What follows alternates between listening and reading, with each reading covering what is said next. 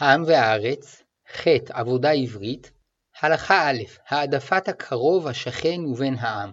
כאשר שני אנשים מבקשים האדם הלוואה, ויש ביכולתו להלוות לאחד בלבד, יקדים את הקרוב אליו יותר, שנאמר, אם כסף תלווה את עמי, את העני עמך. עמך היינו הקרוב אליך. לכן, קרוב משפחה קודם לשכן. שכן קודם למי שאינו שכן. המתגורר בעירך קודם למי שאינו מתגורר בעירך. בין עמך קודם לבין עם אחר. כיוצא בזה נאמר, וכי תמכרו ממכר לעמיתך, או קנו מיד עמיתך, אל תונו איש את אחיו. אמרו חכמים שבמילת עמיתך התכוונה התורה להורות שבכל קנייה ומחירה יש לאדם להעדיף את עמיתו, היינו את הקרוב אליו יותר, ובכלל זה להקדים את בני עמו על בני עם אחר. החידוש בזה הוא שלא רק בענייני חסד וצדקה יש להעדיף את הקרוב, אלא גם בכל התחומים הכלכליים יש לאדם להעדיף את קרוביו. אין בהלכה זו ביטוי של החרמת מי שאינו קרוב, או מי שאינו שכן, או בן עם אחר. להפך, ידוע שיש לכל ישראל אחריות לתיקון העולם כולו. וכפי שנאמר לאברהם אבינו, ונברחו בך כל משפחות האדמה. וכן נאמר ליעקב אבינו, ונברחו בך כל משפחות האדמה ובזרעך. אלא הלכה זו נועדה לבטא את האחווה והאחריות היתרה, המוטלת על כל אדם, כלפי קרוביו, שכניו ובני עמו. מסתבר שכך הדין גם לבני העמים כולם, שכל אדם צריך להקדים בכל העניינים שבין אדם לחברו, את קרוביו, ואחר כך את שכניו, ואחר כך את בני עמו. הרעיון של כלל זה פשוט והגיוני.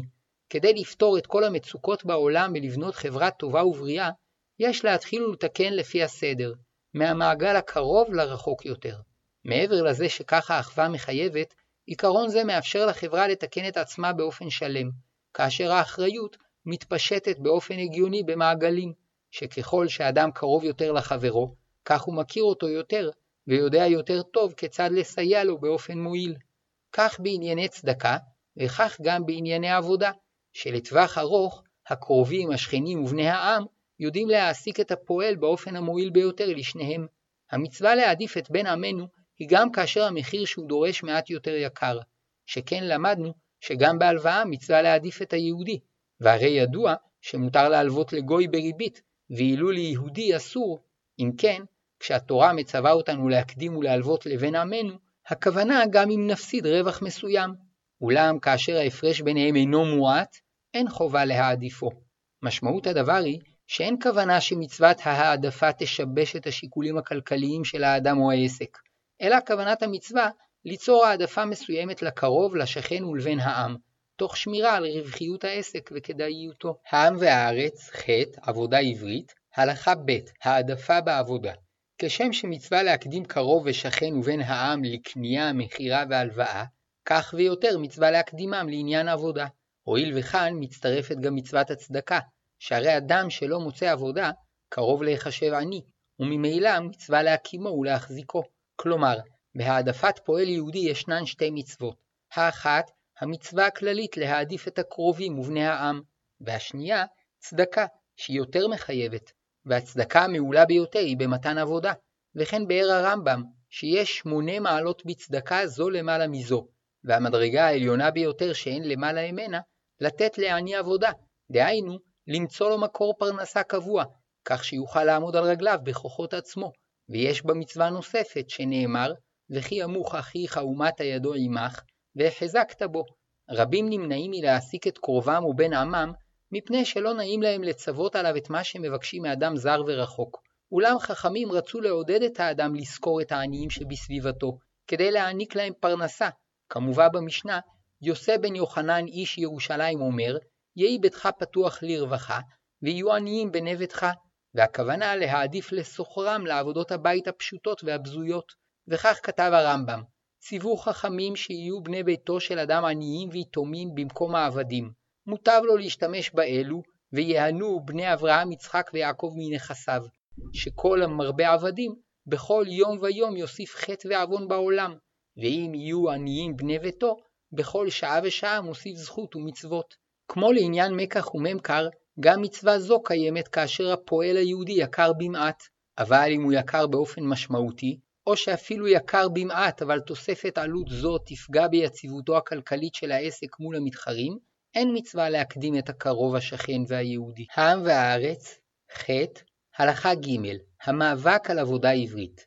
לפני כ100 שנה, בימי העלייה השנייה, כאשר היישוב היהודי החל להתבסס בארץ, והתפתחותו הייתה תלויה במידה רבה במציאת מקום עבודה ליהודים שיוכלו לעלות לארץ, החלו גופים שונים, ובראשם תנועות הפועלים, להילחם למען עבודה עברית, הן כדי לאפשר קליטת פועלים יהודים, והן כדי למנוע את המשך ההגירה הערבית לארץ ישראל. המאבק התעצם כאשר בעקבות המדיניות שנקבעה בספר הלבן, השלטון הבריטי העניק אשרות עלייה ליהודים, בהתאם ליכולת קליטתם הכלכלית. אולם התעוררה בעיה, הערבים הסכימו לעבוד בשכר נמוך בהרבה, והשאלה הייתה, האם ניתן לחייב את העיקרים ובעלי העסקים להעסיק פועלים יהודים בשכר גבוה יותר. דרישתן של תנועות הפועלים הציוניים הייתה, שבכל מצב ובכל מחיר יעסיקו פועלים יהודים. כדי לקדם את עמדתן, ארגנו הפגנות, לעתים אלימות, כנגד המעסיקים שהעסיקו פועלים ערבים. בפועל, המלחמה נגד עבודה ערבית נכשלה, ומה שהועיל למעט את מספר הפועלים הערבים, היה המאורעות שבהם ערבים רצחו יהודים, וכן החרמות שהערבים עצמם הטילו על היישוב היהודי. אמנם המאבק האידיאולוגי בעד עבודה עברית חיזק את העמדה המוסרית המעדיפה העסקת פועלים יהודים. באותו הזמן נדרשו גם הרבנים לשאלה, ובשם מרן הרב קוק מסרו שבהזדמנות מסוימת אמר שניתן לחייב מעסיק יהודי לשלם עד שליש יותר עבור פועל יהודי. לימים כתב תלמידו הרב ישראלי שעד תוספת של שישית אפשר לחייב מעסיק לשכור פועל יהודי. ולדעת הרב בן ציון מאיר עוזיאל, שהיה הרב הראשי והראשון לציון בעת הקמת המדינה, ניתן לחייב את המעסיקים לשכור פועל יהודי במחיר שבו יהודי יכול לחיות חיים סבירים, כפי המקובל בחברה היהודית, גם אם משכורת זאת תהיה כפליים ממשכורתו של הפועל הערבי. וזאת משום שמוטלת על בני כל העם אחריות הדדית לדאוג איש לרעהו, ובכלל זה לדאוג שיוכלו לחיות בכבוד. כלומר, שכר המינימום לא צריך להיות מושפע לדעת הרב עוזיאל מההיצע והביקוש שישנו בשוק לגבי עובדים אלו, או מהתחרות בעובדים הנוכרים, אלא על החברה והמעסיקים מוטלת החובה להקדים פועל מבני עמם, ולשלם לו משכורת שמאפשרת רמת חיים סבירה ביחס לאחיו בני עמו. כראיה לזה, הזכיר הרב עוזיאל את ההלכה לגבי אדון של עבד עברי, שחייב לספק לעבדו רמת חיים מקבילה לרמתו של האדון. וכפי שדרשו חז"ל במסכת קידושין, כי טוב לו עימך, עימך במאכל ועימך במשתה. מזה למד שגם מעסיק צריך לדאוג שלפועל שלו תהיה משכורת שהוא יוכל להתקיים ממנה בכבוד יחסית למקובל במדינה. להלכה נראה שחובתה של המדינה היהודית לדאוג שלכל היהודים תהיה פרנסה בכבוד. אולם לא ניתן להטיל חובה זו על המעסיק היחידי, שצריך להתחרות בשוק מול מתחריו שמעסיקים פועלים זולים בהרבה. אלא שגם על היחיד מוטלת מצווה לחפש דרכים כיצד להעסיק את אחיו, תוך קידומו של העסק ליותר יעילות ורווחיות. העם והארץ, ח' הלכה ד' העסקת ערבים עוינים.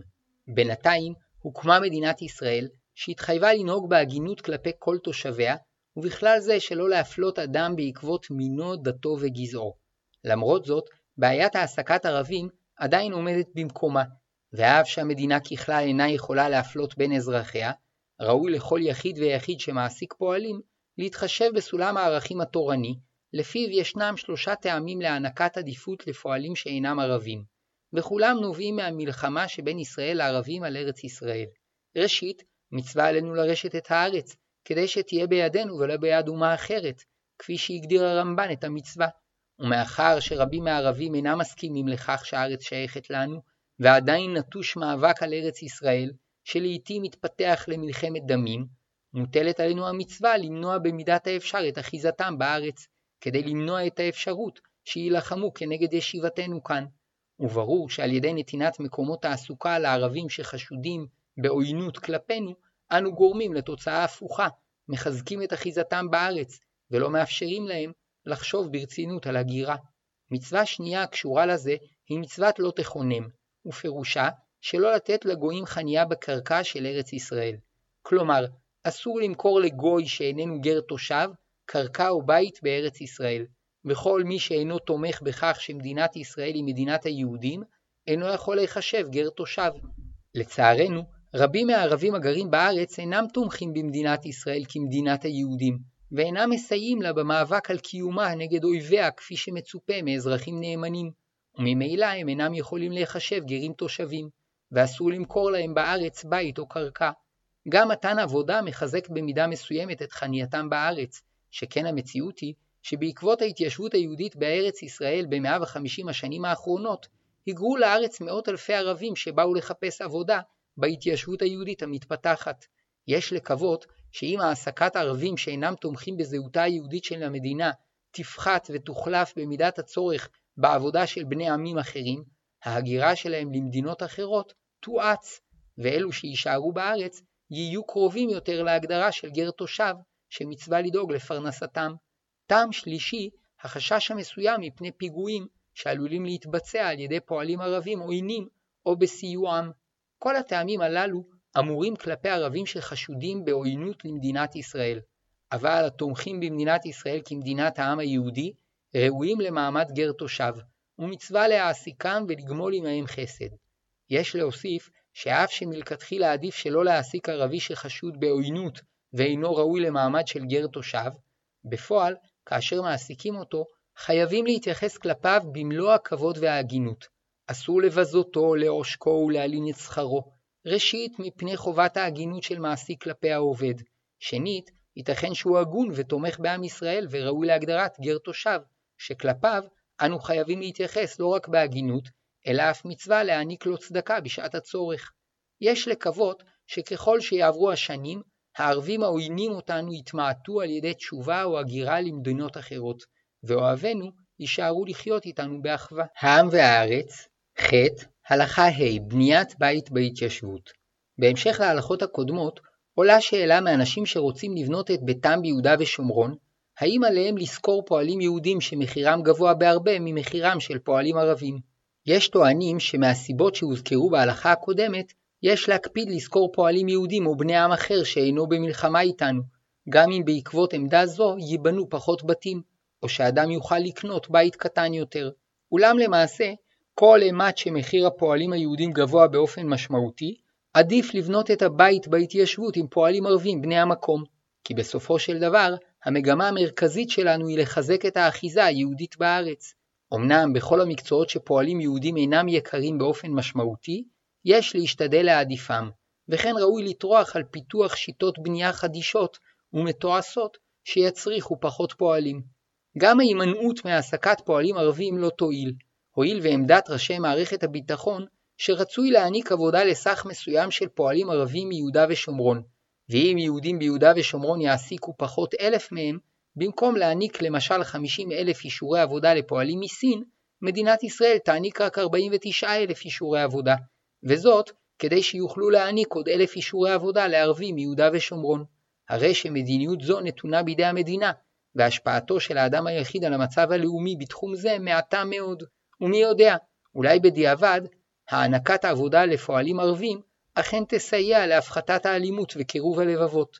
יהי רצון שנזכה והתקיימו בנו דברי הנביא ישעיהו, ובנו בתים וישבו, ונטעו חרמים ואכלו פריים, לא יבנו ואחר ישב, לא יטעו ואחר יאכל, כי חימי העץ ימי עמי, ומעשה ידיהם יבלו וחירי. זאב וטלה ירעו כאחד, ואריה כבקר יאכל תבן, ונחש עפר לחמו, לא יראו ולא ישחיתו בכל הר קודשי, אמר השם. ובני העמים שעוינים אותנו יחזרו בתשובה, ויבואו לסייע לבניית ארצנו, כנאמר, ובנו וננחר חומותייך, ומלכיהם ישרתונך, ונאמר, ועמדו זרים וראו צונכם, ובני נכר יקריכם וחורמכם.